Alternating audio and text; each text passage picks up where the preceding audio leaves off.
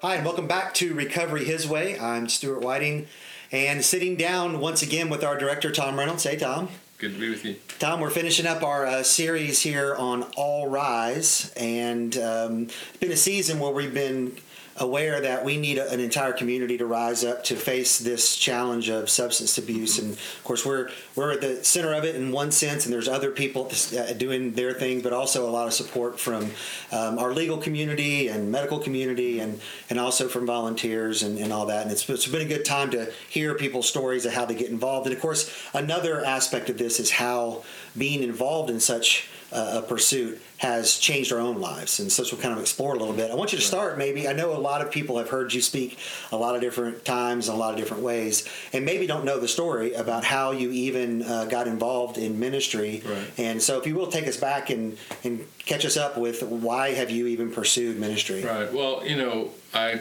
was raised in, born and raised in Tacoma, Washington, and uh, um, was raised with an alcoholic father who was an atheist. He was a devout atheist at that time when I was young.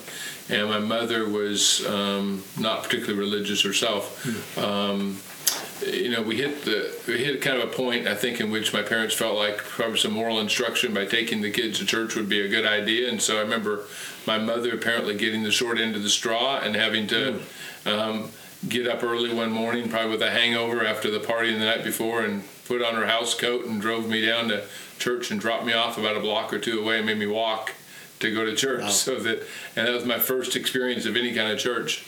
Um, later on, we had some neighbors who invited us, and so we started going to church somewhat regularly. Um, and so I, I, think I had some good moral. I think I did. I got some good moral instruction, character development kind of things. But I really never connected with the gospel at that point in my life, and really saw the meaning behind it and the significance of it. It wasn't until college. Um, I'd gotten married when I was 19 uh, after my freshman year of college, and uh, um, was involved in uh, college, planning on going to University of Washington, which I was going and getting a degree in finance originally was my goal, and going on to law school. And I kind of just saw that as a good track for success in yeah. some way. Whether I ever practiced law necessarily, I thought it was just a good educational track to be successful and be influential in in our community. And so that's kind of how I originally got started. So at that point, the idea of church and, and religion, and anything formal, is not really yeah, even no, in scope no. at I mean, I w- I wouldn't say I was anti any of those Yeah, things. I just just wasn't part didn't see life. the relevancy Yeah. of it. So what Um, changed? Well, what changed was after the first year of my marriage, um, we hit a marital crisis. Um, you know, I think now I would recognize that just about every young couple goes through that. Yeah. Um, but we hit kind of a uh, that kind of crisis, and we didn't really have a foundation in which to resolve it with. We had no community to be a part of. We were very isolated at that time. We'd moved up to North Seattle. My our families were all about an hour south of there, so they weren't real close to us. And uh, and so we were kind of out on an island with no real way to address these things. And actually, on our first anniversary, we began discussing separating. It wasn't like we didn't like each other, but that my pursuits and her pursuits weren't going in the same direction. And we just felt like maybe we should. At the same time, we felt like we both valued marriage, and we thought, no, you know, we need to figure out a way to make this work. And so um, she had suggested that maybe we should try church.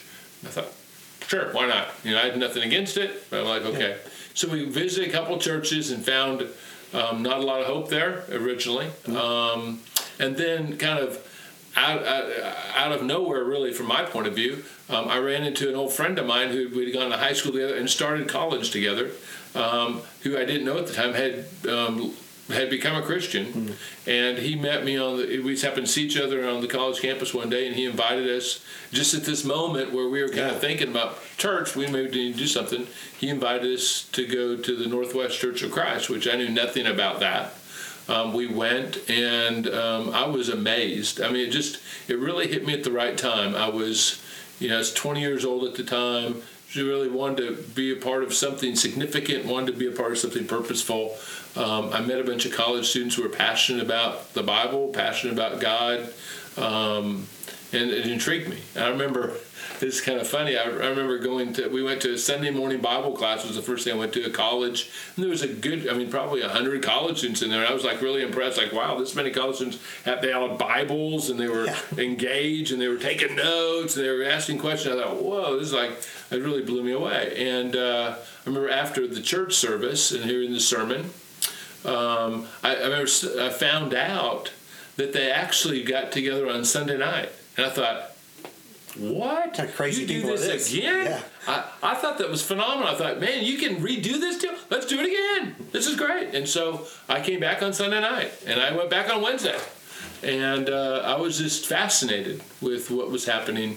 Um, it didn't take long, A couple months is when I became a Christian, and then um, probably about six months after that, maybe eight months, um, I came to the conviction that I don't think this path of finance and law school is really what I need to be doing. That I wanted to be a part of something that was going to matter in the bigger scope of things for me.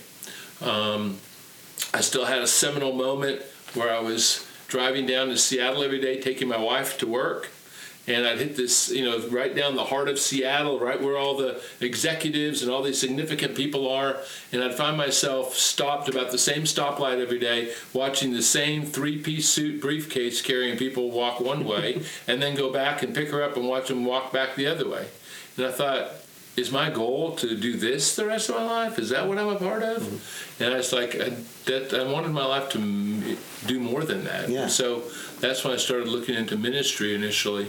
Um, and was originally discouraged. I remember going to the preacher and saying, "Hey, I want to be in ministry," and that kind of thing. I figured, "Wow, great, that'd be Yeah. awesome." And he said, "I do not recommend that."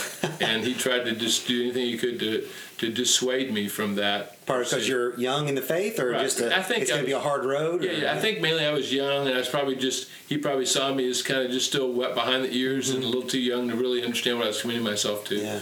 Um, and I went back and kind of retooled and reevaluated, and uh, came back said no, I wanted to do this, and so um, they started an intern program at that point, and there were probably five or six of us who um, went to this little internship program in our church.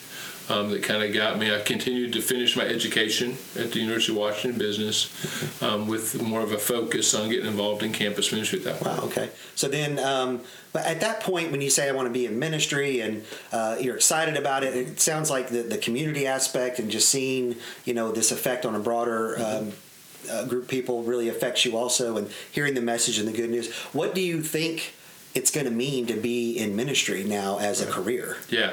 Um, two things. Uh, one, um, I wasn't going to be able to enjoy the lifestyle of a successful lawyer.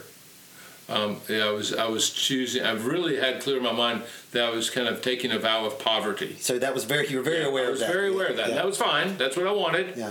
Because I believed it was for something greater. The second thing was, I, I would had been involved in a ministry that had been very evangelistic and very discipling oriented in terms of relationships, and I really saw the transforming work of the gospel in people in young people's lives, and I wanted to be a part of that. I wanted to be a part of. I really believe that the you know, we weren't. The, ultimately, the world's not going to be changed by better politicians. It's not going to be changed by making better rules or laws. It's not going to be changed by having stronger armies or anything like that. I think ultimately, the gospel was the thing that was going to really make a difference in our world, and I want to be a part of that. And so, that's kind of how I got involved. And my vision for ministry was really about that. I know. Um, being in ministry over these years, I've really been kind of taken back by most of the people that I've met in professional ministry who see it more as a opportunity to you know reflect in their studies and count you know kind of administer church mm-hmm. things and that kind of stuff. I never had that picture in my mind my, my mind was always about being with people and sharing the message of the gospel and seeing people's lives change you know being in their homes being in their dormitories being right. out with people. I never envisioned sitting in an office. So I've known you pretty well for a while now, particularly in the last six years or so working uh-huh. here. And it's clear that you're very driven by relationship and community. And were you really aware of that back in that, you know, when you were 19, 20, where it's like, you know, this is really where I, I you know my energy? what's funny about that is that I'm basically an introvert. Yeah. I don't really, um, you know, I look at a lot of people I know around me who have had long time friendships. They'll go on vacations with their fa- these family friends that they've known since college or something and, and that kind of thing. And I don't have any of that. I don't. When I go home, I want to be home. It's it's kind of a um, it's kind of more of a um, a conviction of mine. I mean, I do have a passion for it, but I think it's kind of grown over the years by my experience. And so I'm not naturally, I don't think, wired that way. I think naturally I just soon stay by myself and read a book or, you know, do things like that. But there's a guy driving me about wanting to be with people that I've gotten so accustomed to now, it's almost like I'm addicted to it. So you you you go through this intern program that's Right. spun up, and and where does that lead you in ministry? Yeah, well, we ended up going to um, my first ministry opportunity in campus ministry. I'd actually interviewed a few places and was in a, diff- a difficult crisis at that time because um, we were about ready to have our first child. I had no place to go. The internship had ran out. I had no income. I didn't know where in the world I was going to live. You can't go down to the local bank and get a job at this point, right? I mean, That's it's right. not not, not, right. not in That's scope right. anymore. Right. And so um, I was really in a crisis about what to do. I wanted to be in campus ministry, but I interviewed a number of places and not had an opportunity yet. What, this is what, early '80s. This was 19, yeah, 1981, Is that 82. My my um, understanding of campus ministry, they're not all over the place, kind of Right, yet. no. This is just starting to Right, really right, grow. you right. happen to hit you happen to hit at the University of Washington one that is ahead of the game. Right. Not a lot of places. Right, and pretty much way. we were interviewing places, churches that were considering starting Right. campus ministries, and that was kind of the thing. And so I remember I interviewed in Reno, Nevada. I interviewed in um, Columbus, Ohio, at Ohio State, um, and ended up at Pepperdine University, um, which was a really phenomenal experience. Um, in a number of ways.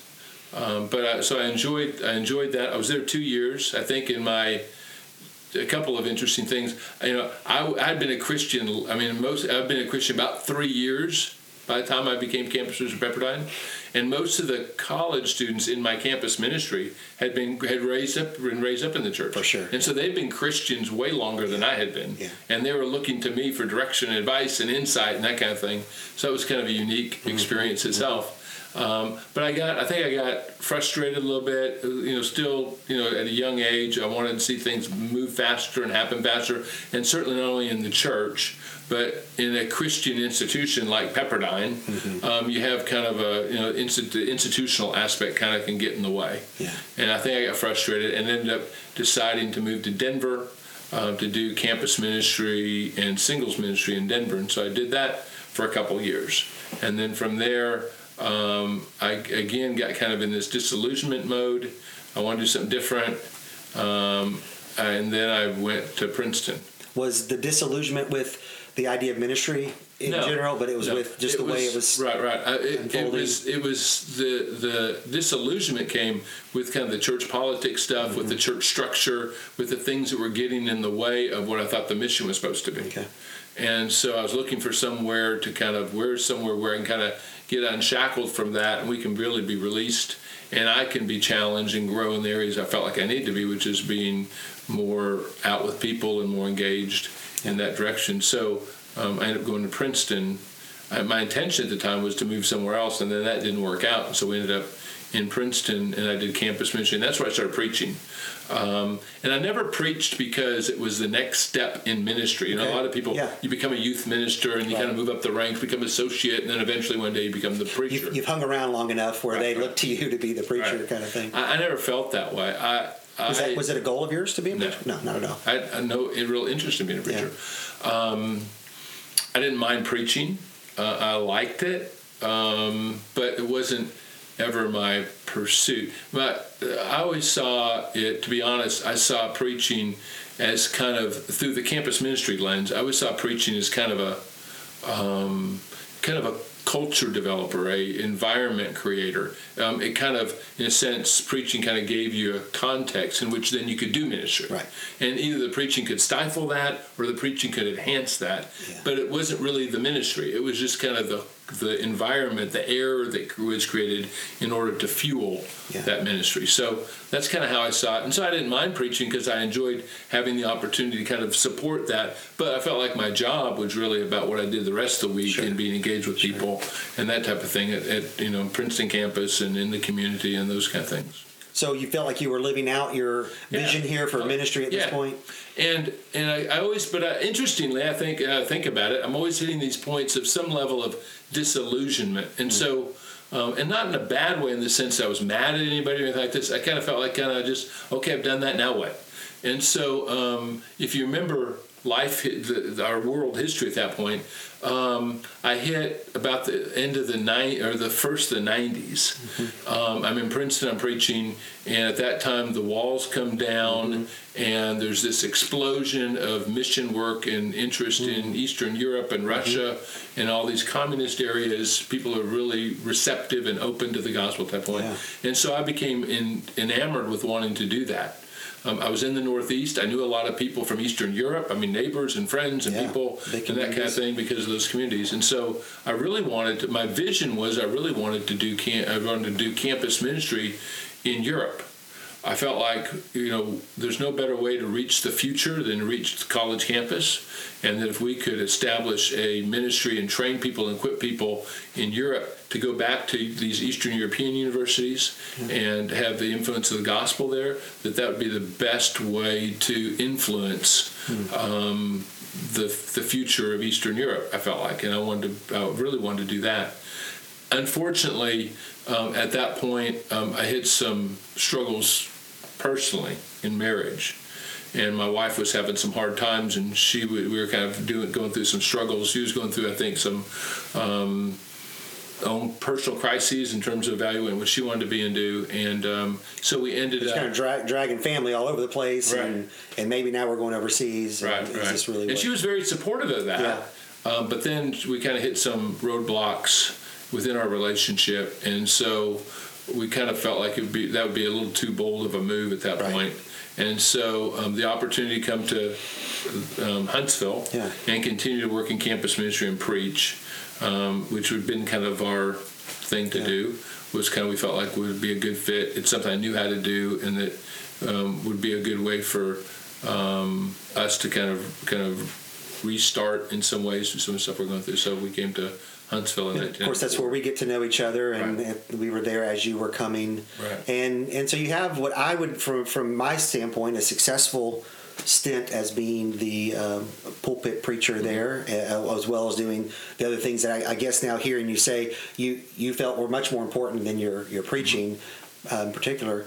And and so you've had Mm-hmm. And this. you heard me preach, so you knew I felt the other things were much more important. no, you're, you're always. I, how long had you been preaching when you come when you came in like in '94? uh, probably, probably about eight years. Okay, yeah, you could tell that you were pretty polished and, Right. and whatnot, and uh, so uh, and we were a very established congregation and and um, Mm-hmm. people that loved opening the Bible together. So had, had you not been had you not been at a certain level of proficiency, I don't think you would have you would have cut the you know cut the mustard so to speak. You- you- Yes. People are going to let you know. You Central know, had has definitely a high standard in terms of really biblical does. knowledge and and uh, that kind of thing, which I, I found over the years has been very been great for me in terms Right. of refining me.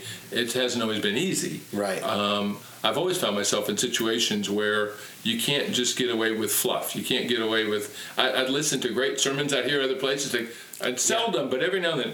I Man, I just want to kind of read. I'm going to do that lesson Mm-hmm. this coming Sunday, and I try it, and it would just get ripped to pieces. I think, my goodness, I can't. Yeah. And I, I realize that there's a certain level. it's an expectation. Right.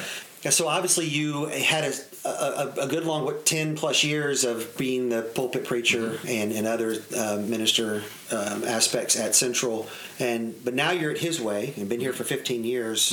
Uh, what, what's the Mm-hmm. Yeah, change well, there? um, yes. As I mentioned, there was kind of back when I was in Princeton, we started having these marital things started kind of flashing some degree, and I think we tried to manage those, and um, we did well for a while. Um, but unfortunately, they popped up again, and uh, in 2003.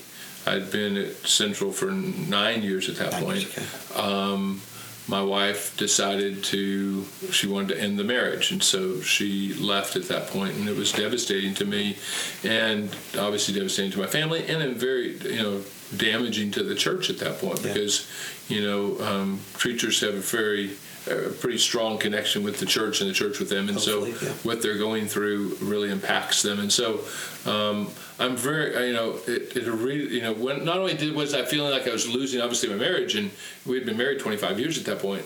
Um, and, and it was fracturing my family and a lot of those kind of things, which were devastating to me because I didn't want any of those things to happen.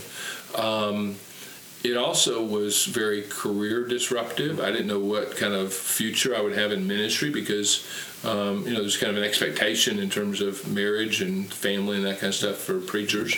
Um, and um, and then that obviously, when I built the whole career financially around that, not that I was making a ton of money, but at the same time, my my livelihood was kind of based on this. That it put a lot of question marks in my future in terms of what could I do, what would I be able to do, that type of thing.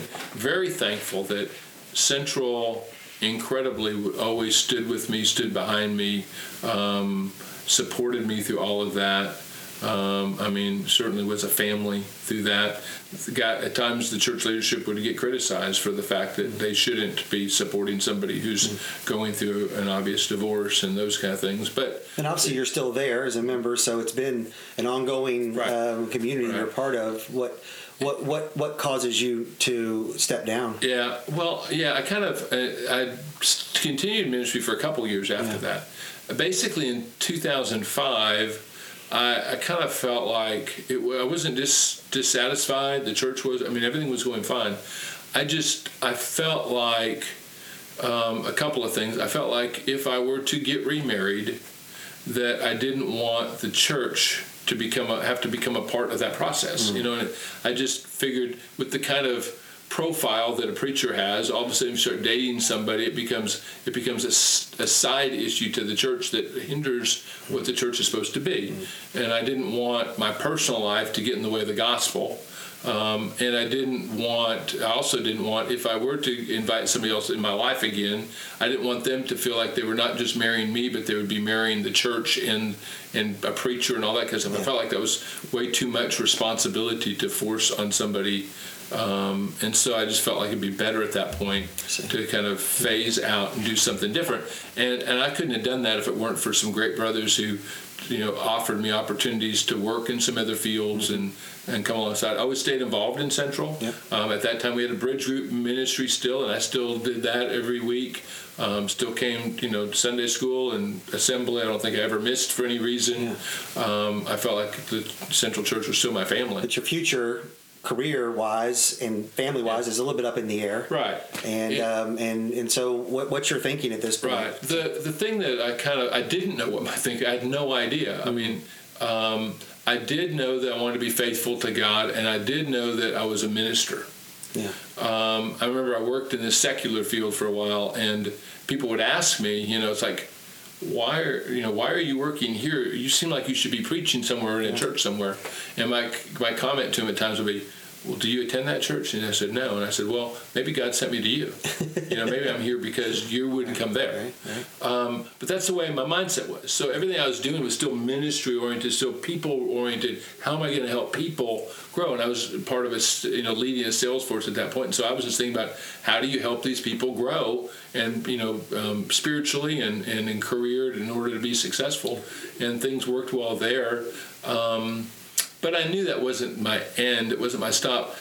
And I had a number of opportunities to do different things. However, I just, you know, I didn't want to go back and just preach again. That was never my vision. Um, I didn't really feel at that time, having gone through a divorce and everything. I certainly didn't feel the emotional energy to be able to like plant a church or start something from scratch. I didn't want to get back into campus ministry necessarily because of my where my life was at that point and uh, my children and my responsibilities with them. And so I didn't know what I was going to do. I had no earthly idea. Um, but I figured I would just keep doing what I'm doing until God made clear what He would want me to do next. So you're already part of this bridge group, and we've talked about this on the podcast Mm-hmm. Right. before. Uh, starting to reach out to uh, addiction communities, some that had already walked through that path, Mm-hmm. Right. that wanted to see better involvement by a, a, a church and Right. by a real Bible-based Christ, Christ-centered Mm-hmm. Right. type recovery, and um, and and you get married during this time, right? You remarried, and um, so so it's the seeds are being planted for this whole second Right. chapter, right, of what ministry looks like. Yeah, How does and- that right. turn out? And so, yeah, I get married, and uh, Selwyn, I, Selwyn's an incredible partner in all of this. Really been a huge blessing. None of this that I have done the last 15 years would have been possible without her probably more committed than me in, in every aspect of it. So um, she was very passionate about ministry too, and we really shared that, and we really have a common vision for all that. So that was really good. What what kind of happened was um, I was continuing to to do the bridge group and be involved, and um, one of the guys who went through the bridge group, you know, came back to Huntsville and wanted to start a residential program, um, and I kind of got reattached to him, and we started meeting regularly, and um, then kind of things kind of happened. Clyde Jones, as we've said, had this property, and Doug had this program vision, and I was kind of in the middle of that, trying to figure out how to make that work. And so I was still working my full time job, but then evenings and volunteering, I would be involved out here. I came out here when we originally started. I was coming out here on Wednesdays and teaching class, and usually meeting with Doug on a daily basis. You know, meeting for lunch or breakfast or whatever to kind of navigate the things he was facing as he would originally start. So how did the as this is just starting up and you're you're right there at the, the ground Right. floor, even though you're not full time or Right. whatever. Did, did this feel like um, a, recapturing of an, an idea of ministry, or just a continuation of a ministry, or Yeah, it, it felt just kind of like a continu It's kind of like a bridge. It's kind of maybe bridge group 2.0 kind of thing. It just felt like kind of a continuation of what I was doing in some ways, um, and I never really envisioned it becoming a career or a, a ministry path in the sense of a full time situation. Um, I was just trying to kind of help where I could help and that type of thing. And about six months in, you know, Clyde and the board of directors and Doug came to me and asked if I wanted to do this um, full time, and um, I really did. I really wanted to, but I couldn't figure out how that was going to happen. I mean, one, this was a new, a startup kind of deal. They didn't have the financial resources, and I had, you know, pretty significant responsibilities with kids in college and a house payment and all that kind of stuff. Newly married, um, so I wasn't sure how I was going to make that happen, and I certainly didn't want to put a heavy financial burden on a you know young nonprofit. right, right. And so that was kind of the struggle. I was kind of whether that was the right fit or not. And so, uh, um, you know, and I prayed a lot about it. We fasted about it. We really thought it was the right thing to do, but we figured that, you know, God would solve the problems that we couldn't solve. And uh, and amazingly, without going into a deep story, you know, one amazingly, you know, I, we prayed and fasted. I remember the day. It was a Friday. Um, I was still working at my regular job, and I was taking Friday lunch, and I intentionally took my lunch break. Um, I was going to go and pray about this by myself in a corner, and finally decide: Am I going to do this or am I not going to do it? And um, and I was going to eat a meal, kind of as a conclusion to my fast. It was kind of this: Okay, this is it. I'm going to make a decision. And I went to a place looking to be all by myself, um, to have that quiet corner, to be able to kind of finally you know, make that commitment. And a good good friend was there that, you know, at the time I didn't want to see, you know, because again I'm an introvert, and I was looking for a corner, and he was there and said, "Hey Tom, why don't you come sit with me?" I was like, oh, "What am I going to do?" It's like I have this whole plan. I'm going to make this decision. I don't know what to do, and uh, I sat down with him and we talked, and he kind of said, "What do you got going on?" I kind of told him about his way thing and that kind of thing, and, he made the comment. I said, "I'm kind of in this dilemma," and he said, "Well." If I gave you X number of dollars right now, would that help you make your decision? And it was the exact amount of money that I was kind of struggling with. Okay, how am I going to fit that Change gap? in life, yeah. And and that his, I mean, he wouldn't have known. I didn't tell him, but he gave he spoke that very amount of money, and I felt like, well, God answered it more clearly than I could have in my corner Right. um, with a couple of pieces of chicken. You know, so. Um, that really was kind of a confirmation Yeah. to get into this, and so and I really have a since I've been here. I feel like um, it's really been a tremendous fulfillment of everything I've gone through, Yeah. relationship wise, discipling, evangelistically, um, even administratively, organizationally, all those kind of things. I feel like all the things I've gone through has kind of prepared me for this one thing, and I, I really think it's all for me. It's all been kind of everything's been working to bring about this one thing. Yeah. So how do you see this now being this you know fulfillment and i mean not the ultimate fulfillment but this continuation and fulfillment of the ministry Mm-hmm. that you have you've wanted to be a part of and you had this vision back when you are converted to say i want to be Right. helping people how is that happening here at his way Well, well, I think the beauty of it is it's. Um, I think I'm doing all the things I had the passion heart to do, without feeling struck stuck in the institutional structure Yeah. that you have to maintain. That's the social expectation of church. Yeah. And so I think it's kind of the the decoupling of those things in a sense Mm-hmm. Yeah. that I've really been able to enjoy, uh, which is always the thing I was always looking for, and and never created. It's actually I, I kind of stumbled into it, right? Um, but and I, I have nothing wrong with church. I mean, I, I love the church. I'm an active part of the church. Um, I love and I respect every aspect of it. I just see at times that it can kind of sometimes get in its own way at times. Um, and I feel like this is the perfect fulfillment. I mean, the things that I was raised in in Christianity was, you know, sharing the message with people who are desperate and hurting, and then helping to build a relationship with them that was going to mature them and disciple them in that. And that's basically all that we do here. I mean, we reach people who are desperate, who come through the doors, and then we are spending a whole you know nine months to a year and and really the reality is every one of our guys stays a part of our family yeah for years for, and for years. years and years to come. Yeah. And um, and we get to be a part of that ongoing discipleship, and not just with the men, but with their. You know, I do a lot of premarital counseling for guys and marriage counseling, and we have a small group that you know of marriages of couples that come together at our home every Thursday night, and so we this is the ongoing process of that. Yeah, there's something about being really on the front line and not um, shrouded in in more of the bigger organizational. Right, It, maybe an irony is we're starting to be bigger, and there is Right, more organization right, right. happening now. Uh, so you're having to learn to Right. to work within that again. But I know I know where you're coming from there. I guess the final question here, since we're kind of wrapping up this All Rise. What does All Rise mean to you, and especially for the future? for me personally, I mean, I think God's created an opportunity for me to ultimately find what I think He was always working toward in my life. That I, I'm sure I would not have been able to accomplish at any other stage. It's the perfect timing for it. Yeah. Um, You didn't sit down and plan out uh, in one year I'm going to do Right. this No, right, know, I had no idea. as we typically think we right. need to do. But um, I think I think so. He's risen me up. And um, and I don't think this is the end. I think this is the continued beginning of something far more. I mean, I really I have a vision for wanting to encourage Christians, whether they be certainly guys in full time ministry at different places, people maybe going through the same journey that I've gone through, um, finding this place where they can connect with a desperate community. I think so many people in ministry want to reach out to the lost. They want to disciple and train up the next generation of leaders, but they're so stuck in just administering church that it's hard to ever get there.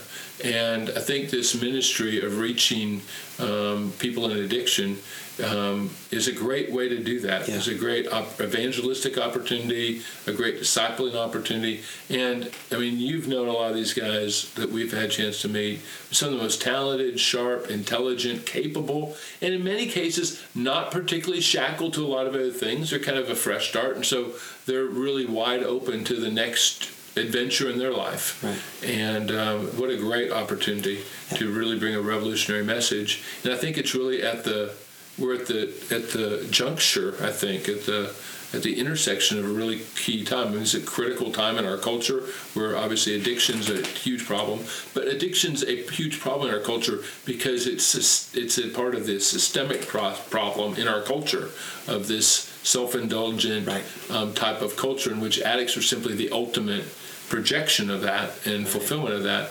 And so to be able to speak to that and bring the gospel to that Right. key idea, I think is really a revolutionary opportunity to bring life transforming message to people who are hurting. Yeah, well, it's uh, it's it's amazing to see how God has used you in in the ups and the downs to to really be at the heart of what's been happening here and and now getting the opportunity to leverage this into Atlanta and to inspire others that have graduated to start other programs and you know and it's not just it's not just about substance abuse recovery but just finding people communities that are hurting that uh, are, are, are ready to listen. It seems so often in, in uh, in here with one story, and I've said it a couple times to you, but I remember so vividly during this time you were no longer preaching and not yet had started an, another ministry when you were working uh, selling printers uh, and whatnot.